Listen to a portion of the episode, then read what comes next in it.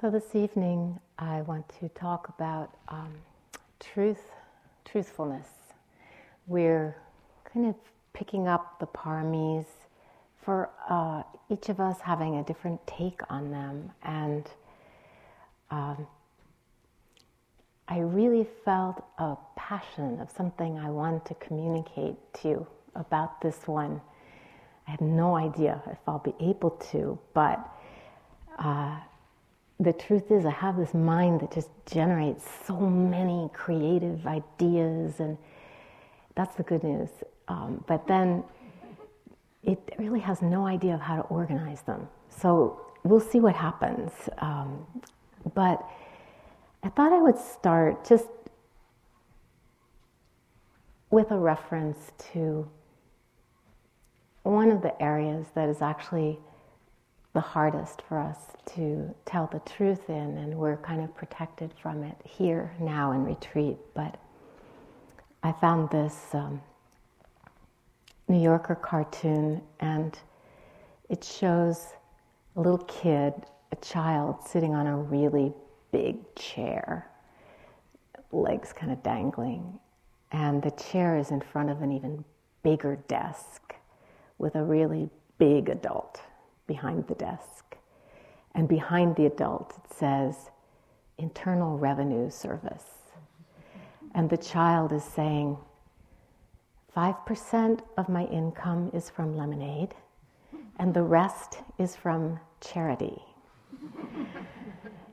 and I thought, this is an area where it's often challenging to tell the truth uh, about what's really happening. And a couple of days ago, Gil and I were having a conversation, and I was getting pretty excited uh, about a favorite topic, which is the responsibility of, of teachers to, I mean, it sounds like a no brainer, but to try to embody the teachings as best we can in our own lives. And uh, Gil asked a really interesting question. He said, Yeah, but you know, how do you measure wisdom? And the implication being that, you know, wisdom is something pretty hard to quantify. And of course, we were talking about other people's wisdom. Our own was never in doubt. Um, but we were wondering, you know, how do you measure other people's wisdom? And what I discovered in doing some research is that the Buddha had actually a very simple test for measuring wisdom. And he said, if you can motivate yourself to do things that you really don't like doing, but that you know will wind up bringing you happiness, and if you can stop yourself from doing things that you very much like doing, but you know will cause you or somebody else harm or pain. To whatever degree you can do that, that's your degree of wisdom.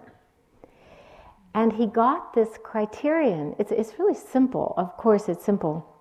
Uh, Galileo said, All truths are easy to understand once they are discovered. The point is to discover them. Well, once he discovered this, um, we can see it's quite simple. He got this criterion for assessing exactly how much wisdom we have from his insight into the power of truthful or intentional action to create happiness or grief for us, pleasure or pain. It sounds so simple. It actually is very simple. It's a practical test for wisdom that can be applied to all levels of our experience, from the most subtle levels of, you know, the most refined meditative states to just the obvious levels of how we behave day to day. And so we'll look at some of these levels and how this works in this talk. So, truth is a wise thing because it works. This is very practical. I think when I say simple, I really mean it's so practical. It makes a difference in our lives. Honesty is the best policy. And why is that? I think because it's so direct, it's so earthy, it's so uh, down to earth. Because when we're honest, we can look at ourselves directly, we can look at our own behavior, we can admit when we've made a mistake, and we can learn how to change at least some of our ways so that we don't cause at least that particular kind of harm again. But we do have to tell ourselves the truth about what we're really attached to. And do these things really make us truly happy and deeply peaceful or not? We do get addicted to things and substances and people because we believe we have to have them to be safe and comfortable and happy. And even if we know they might not really make us happy. Now, here I have to bring in my favorite cartoon. I find a way to bring it in to a talk every year. Um, this time it's about the point of things that we may love even though we know they're not necessarily going to make us happy. So this is the cartoon. You kind of have to see it for it to work. It shows two snails talking to each other. And up in the corner, there's um, a scotch tape dispenser. And one snail is saying to the other, I don't care if she is a tape dispenser. I love her.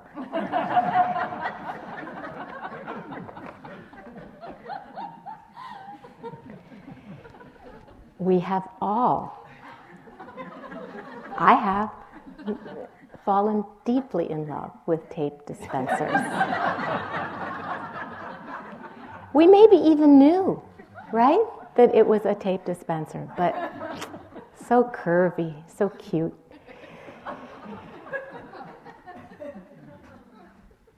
Or after sitting for so long, one student came in and said, and this was really a triumph for her because she'd been suffering a lot. And she said, I've had all these wonderful experiences.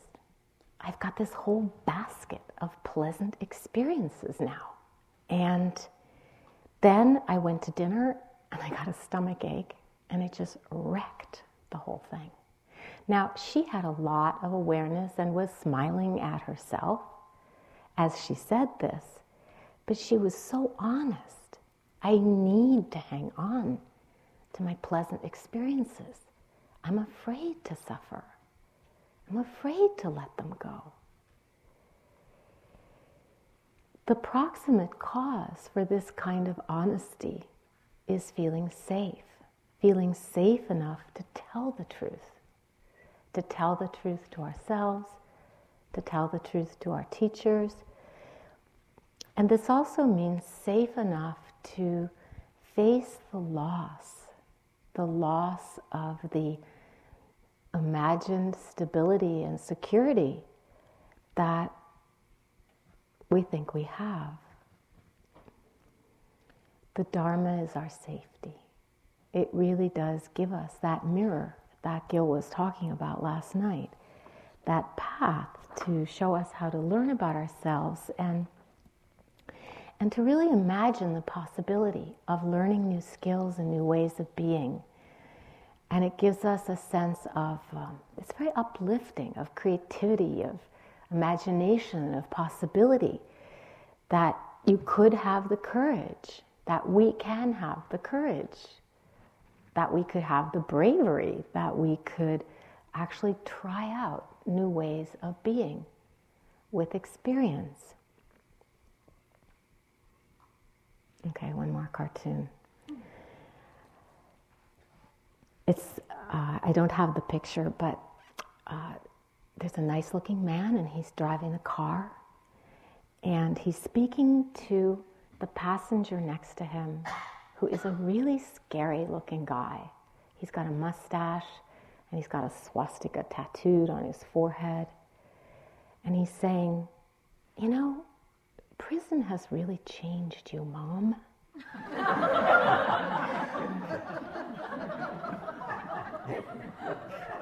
we can try out new ways of being. Retreat can really change us. My understanding of the Buddha's early teachings on emptiness is that they're just so practical. And they are entirely based on the understanding about our actions and their results. And I will talk some more about karma, uh, cause and effect um, in my next talk, but just for the purposes of this one, just simply understanding. We do things, people do things, we do things too, and there are consequences to these things we do. So we have to have the courage to be really honest about our motivations, about what's behind the actions that we do, and also to be really honest about the actual results, the beneficial ones and the not so beneficial ones. And this kind of willingness or courage is called sila, integrity, wholeness, the willingness to open to both sides of what's true. Our honorable intentions and our less than honorable intentions. Um, Sasaki Roshi used to talk about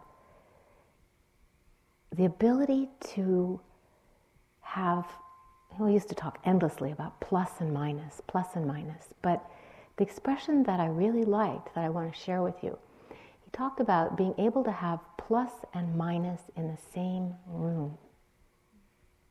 What do you think he meant by that? Plus and minus in the same room. Can love and hate peacefully coexist in the same heart?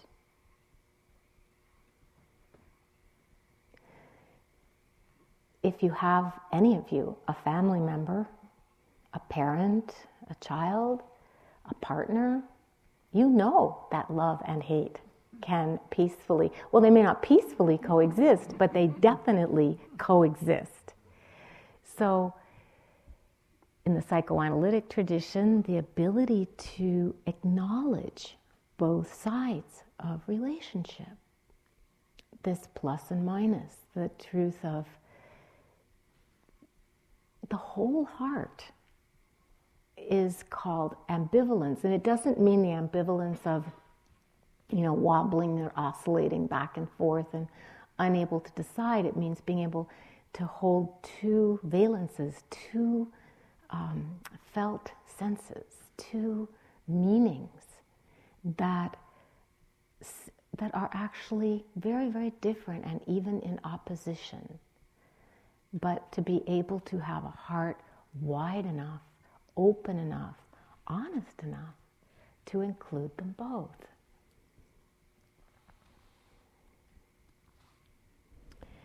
So let's get back to the Buddha's test for a moment about truth and wisdom and see how it applies from the most obvious common sense uh, action level to the subtlest levels of what we do in our minds, in our sitting, in our, in our mind activities.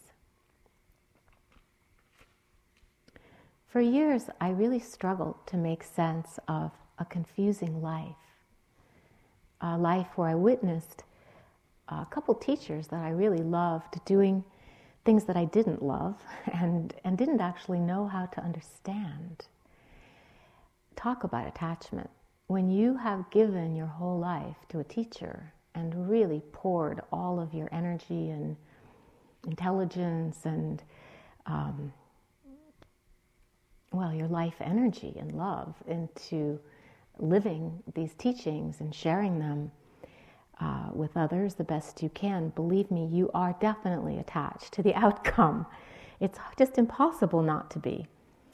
Especially when one of the teachers is was my beloved husband, so we were just karmically linked in every possible way of you know parenting and working and teaching together and and in that situation there was so much at stake to lose that really everything mitigated against my telling myself the truth of what was happening. And i mean the truth was actually too hard to bear. And i tell you this just so that you know I really know what it's like, something about how hard it can be to be honest about what's really going on in our lives and about our intense investment in it and our participation in it. Just one more cartoon. In this cartoon, the head of a company is speaking to a large group of employees, and they're all gathered together in her office. And she's saying, We are still the same great company that we've always been. It's just that we've ceased to exist.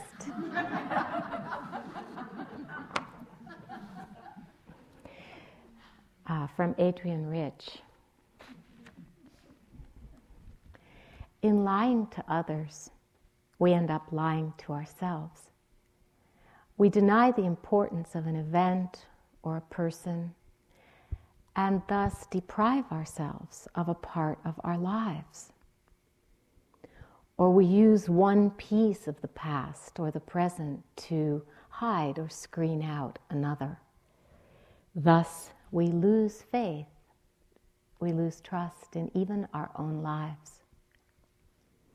An honorable human relationship, that is one in which two people have the right to use the word love, it's a process, delicate, violent, often terrifying for both persons involved. A process of refining the truths they can tell each other. And then she goes on. It's important to do this because it breaks down human self delusion and isolation. It's important to do this because, in so doing, we do justice to our own complexity. That is, to the fact that plus and minus are in the same room. It's important to do this because we can count on so few people to go that hard way with us. And here, because we have the blessing of Sangha, we actually can count on, look around, so many people to go that hard way with us. It's like a kind of um, festival or celebration of our sometimes lonely daily practice to come here together like this. What helped me start to tell myself and others the truth was actually realizing that I was breaking the precepts. I was lying to protect somebody. I was lying to protect myself, too. So the Buddha's precepts helped, along with a 12 step program. And because I felt so childlike and bewildered, actually, by um, teachings being used to rationalize things I just couldn't accept, I turned to the Buddha's advice to his seven year old son. I felt this was something that I would be able to understand. And just imagine having a parent when you were seven years old who would tell you stuff like this. And, and here's what he said, and, and try not to like turn away from listening because it seems so simple. In Zen, we say a seven year old can understand it, but a 63 year old cannot fully put it into practice, or whatever age you are. So please listen with your third ear, the one that can hear how this simple teaching opens the mind door. That if we take it to heart, it really can take us outside of our mind house and um, to that land of darkness and frogs singing, where spring comes and the grass grows by itself. It sounds so romantic, but how do we actually do this? So, what the Buddha said, it feels like it just, the volume dropped. Can you hear me okay in back? Just nod or nod. Okay. Yeah, I know.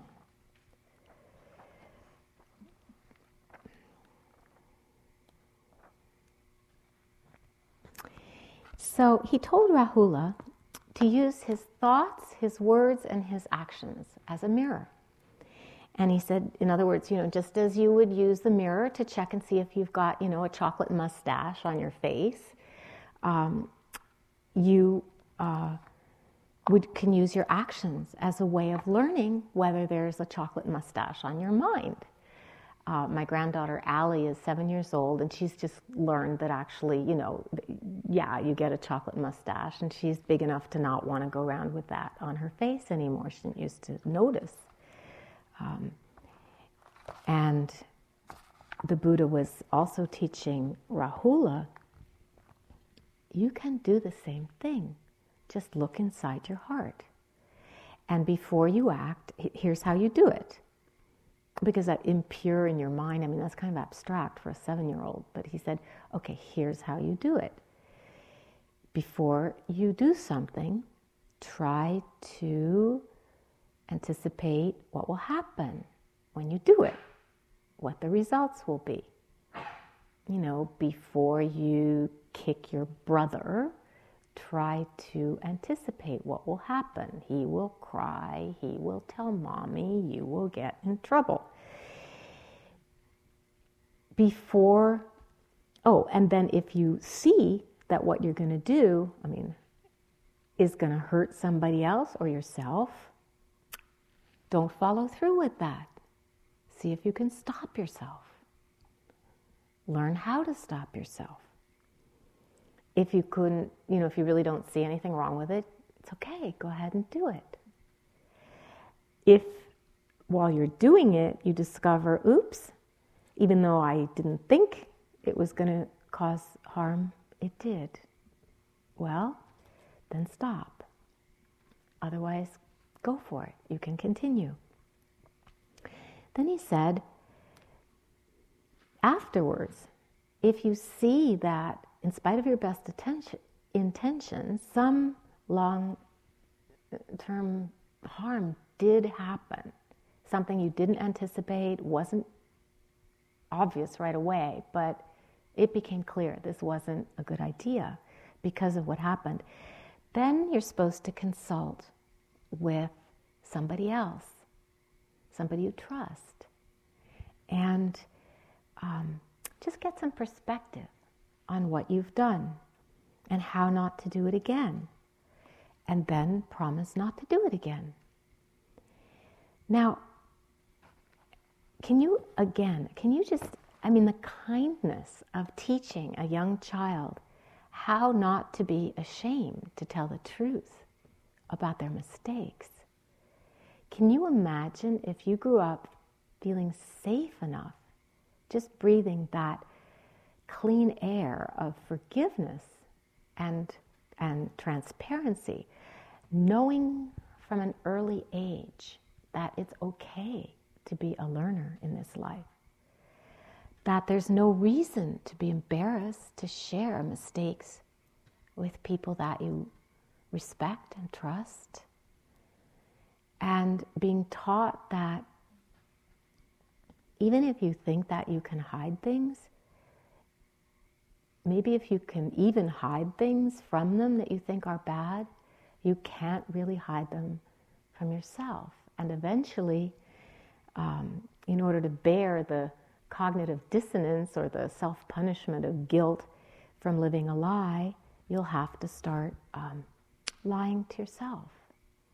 No, I didn't kick her. I really didn't. I watched, well, no. Um, and this kind of training in honesty is what's called the Visuddhimagga, the path of purification.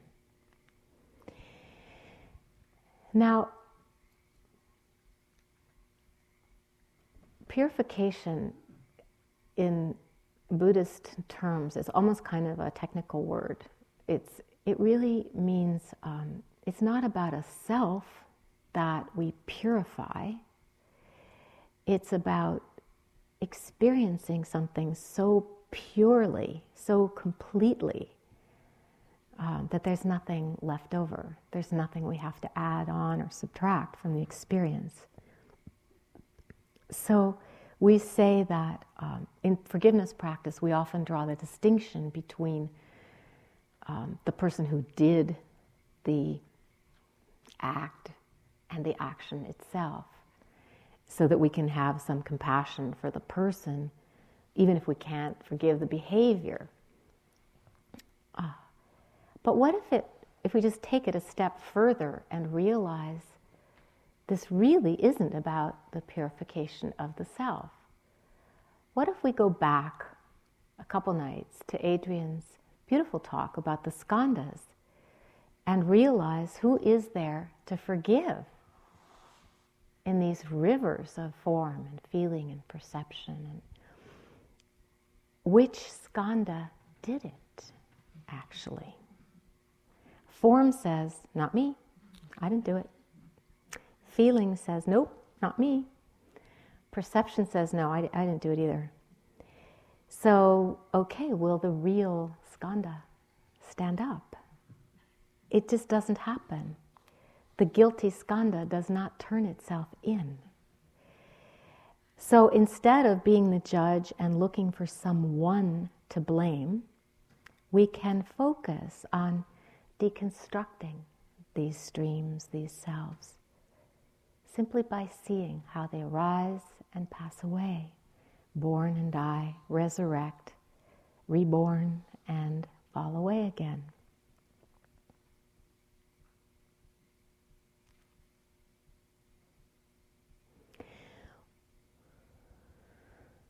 What's important is how we live, the actions themselves, so practical. And our judgments or remorses or regrets can teach us actually to learn oh, yeah, that was a mistake. When you're about to do something, one question you can ask yourself is how long will I think about this after I do it? Um, And we can contemplate our sila, our goodness, not as a way of just like bolstering our sagging self esteem, um, but as a way of rejoicing in our growing honesty and courage and strength. This is a parami, after all, a spiritual strength that we're cultivating. And um, my grandson Owen turned five, and he got um, he passed his big karate test. He told me on the phone uh, yesterday morning that he got a double orange belt, and that means that he can be a lion now. He's graduating from the Tigers.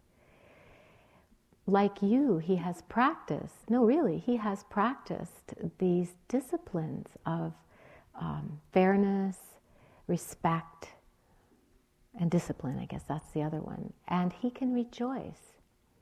And you know, we don't give out stripes and belts after one week or two weeks or three weeks uh, of retreat.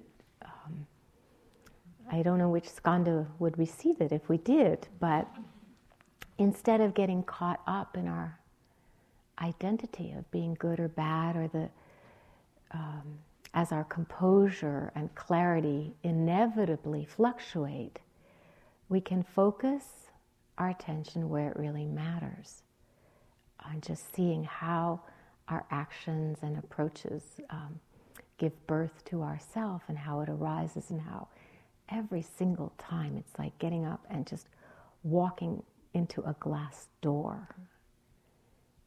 We can't see it, but ouch.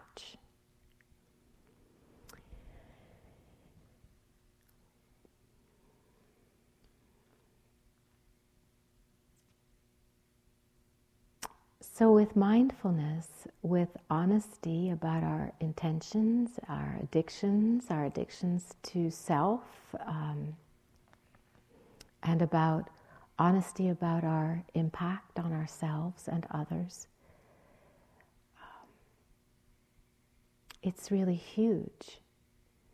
And it requires huge courage because usually this is exactly where we hide out where we do the activity of disappearing and we die of embarrassment or shame innerly. And this is the awesome part. This is really what I want to communicate to you that is so it's so liberating. It's so freeing really that the path of purification of uh, stepping out of our mind house is just this. The Buddha actually praised the honest acceptance of responsibility or blame as something good on our path. Um, responsibility, I think, more than blame. But in fact, he went so far as to say this is the means for progress on the spiritual path. He told Rahula that recognizing your mistakes and admitting them to others was the path of purification of thought, word, and deed. During the precept ceremony um, in the Korean Zen tradition, where we, I told you we took the precepts, and when we took the precepts, we did a chant, and our teacher lit uh, moxa, incense, on our arm and it burned down while we chanted so that we would have always have a mark. We could never forget that we took the precepts. Um, this is five and this is ten here.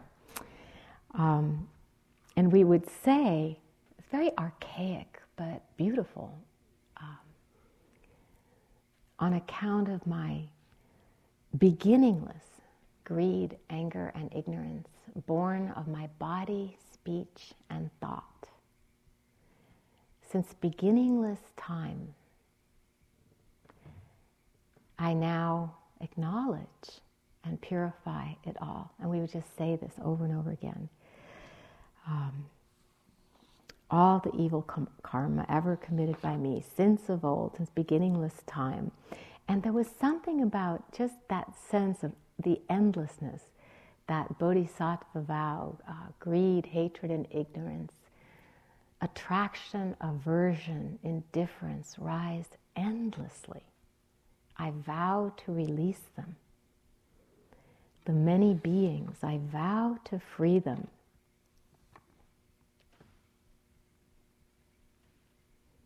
Something really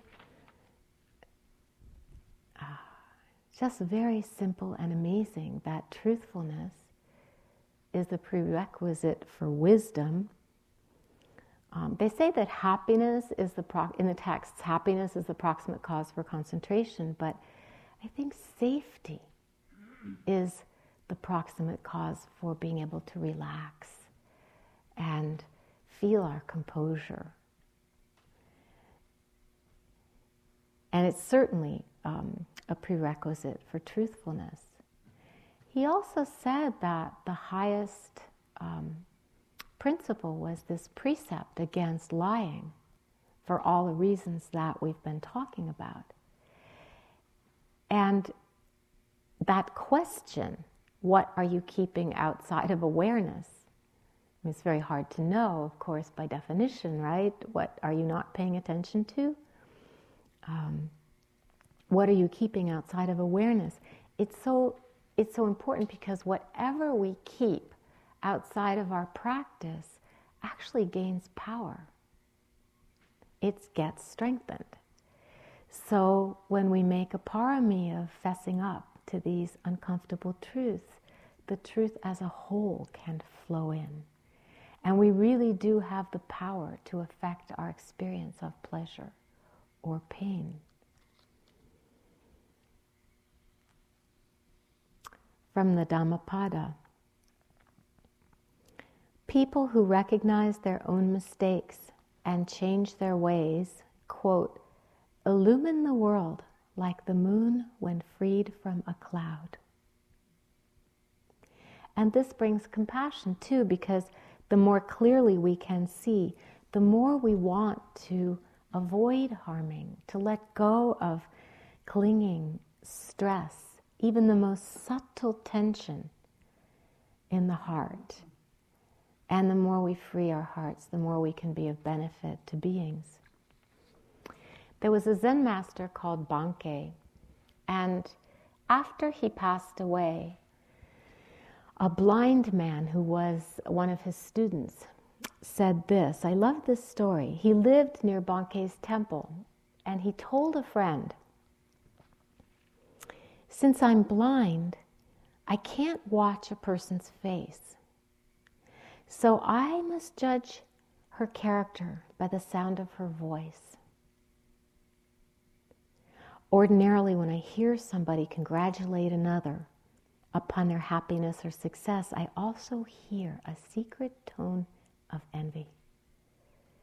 When condolence is expressed for the misfortune of another, I hear a little trace of pleasure or satisfaction, as if the one condoling was actually glad there was something left to gain in their world. In all my experience, however, Bankei's voice was always sincere. Whenever he expressed happiness, I heard nothing but happiness. And whenever he expressed sorrow, sorrow was all I heard.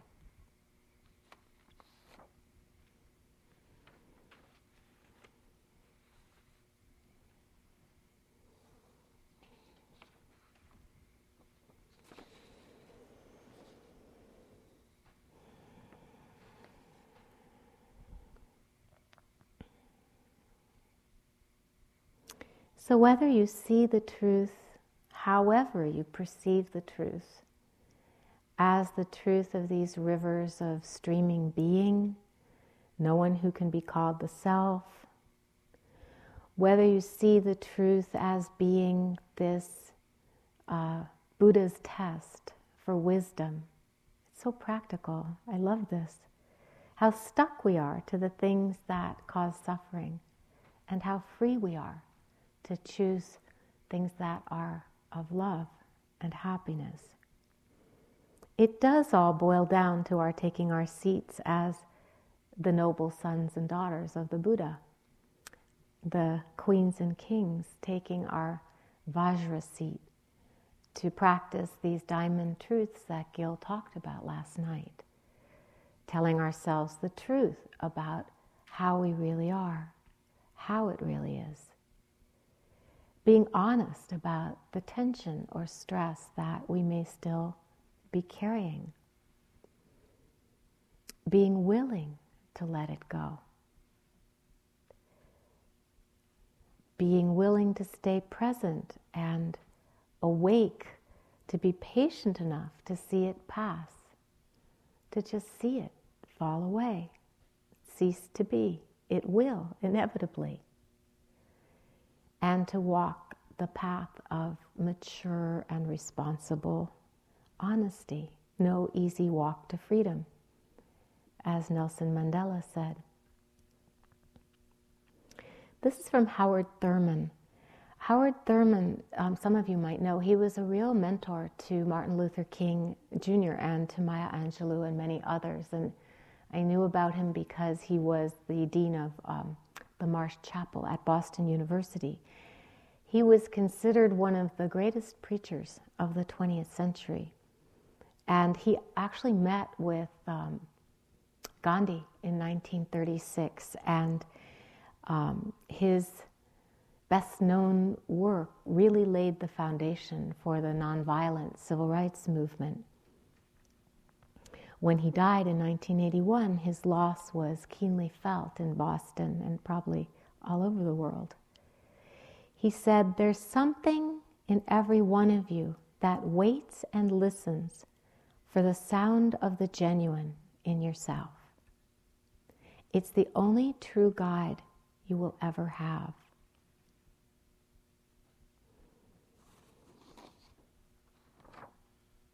And I love this phrase, the sound of the genuine. It's the only true guide you will ever have.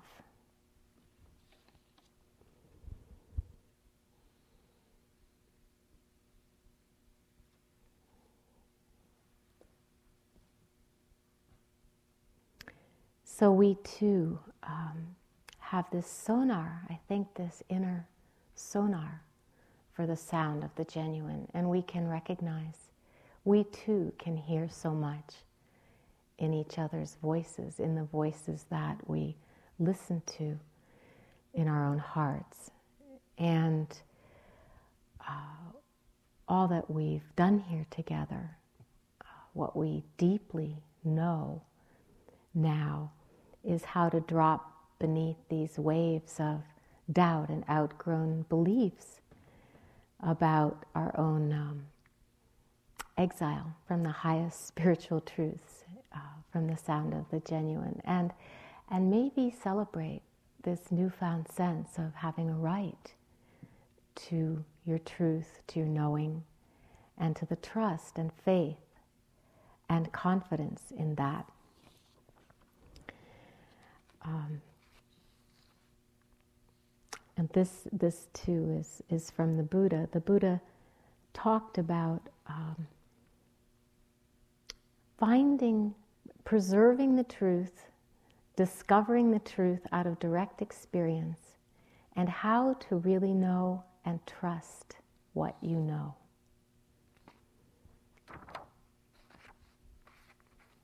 My teacher, uh, my first Zen teacher, Daesan Sanim,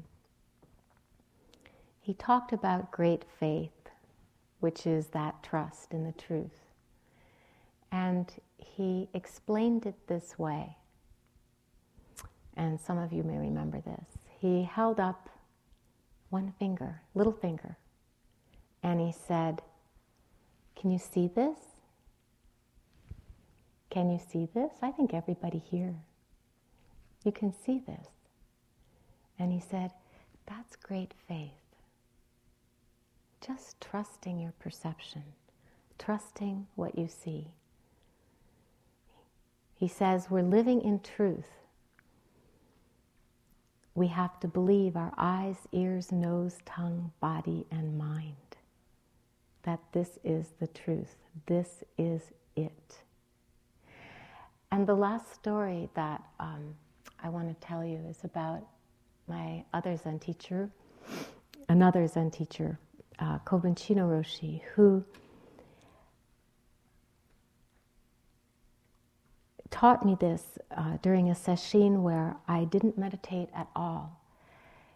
Uh, I was flown across the country by the Sangha to babysit for a member of the Sangha who had three children under the age of five, uh, to allow her to attend retreat. And I think the feeling was I was the only one who could stand to live with three children under the age of five for a full week uh, alone with them. And it was a pretty intense retreat. I mostly, I mean, I remember fun things like swinging in the hammock and um, reading stories, but I also remember those 16 little meals every single day and the nine month old who wasn't fully weaned and what would happen at bedtime and desperately, you know, even trying to nurse her, but of course she knew the truth and uh, would have none of it. So um, at the end of the the week of the sesshin, um, I did get to have uh, Dokusan to have an interview with the teacher, and it took place. We walked down away from the house, away from the children, and I think the mom was back by then, and we sat by a dried river stream bed and talked, talked about my practice and what was going on in my life, and he listened. And then uh, there was just a moment when, you know, the meeting, the interview was over, my 15 minutes were up, and he stood up. He'd been sitting on the ground, and he stood up and he brushed off his robes and he said, uh, This is it. And it was said very casually, you know, this is it. Like, okay, our interview is over. But because it was my teacher, and because I had been practicing so hard that week, when he said, This is it, I also knew he meant, This is it.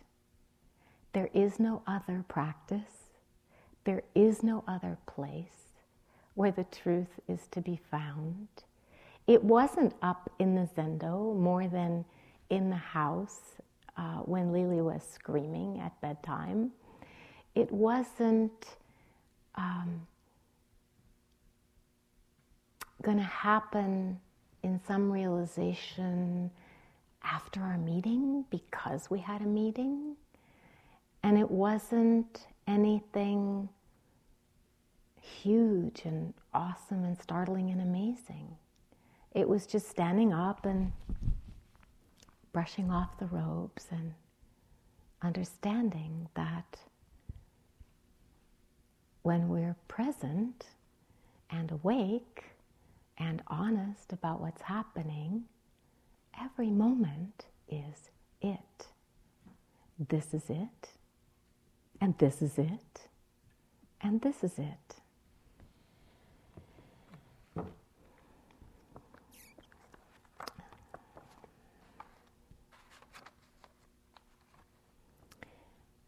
the Buddha asked us to be a light to ourselves, to really hear in our own hearts um, the sound of the genuine. This is from Vimala Thakar. She says, if we cannot be a light unto ourselves in the beginning of our practice, then there's no chance that our practice will result in being a light unto ourselves at the end. We have to be a light unto ourselves, and sometimes brush aside the lights of other people, however dazzling, bright, and brilliant they may be. Ours may be a tiny, dim little thing, but we live by it. So let's just sit for a minute.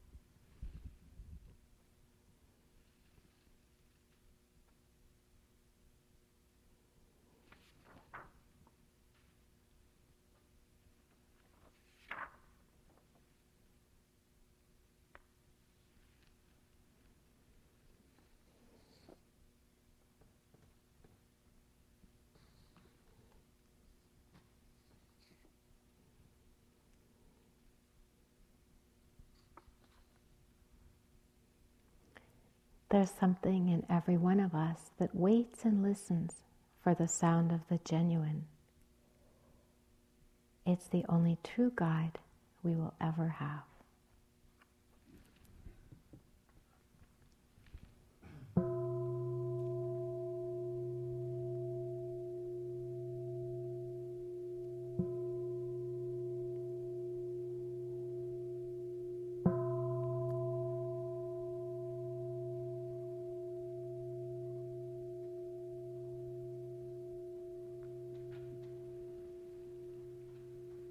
So thank you for listening.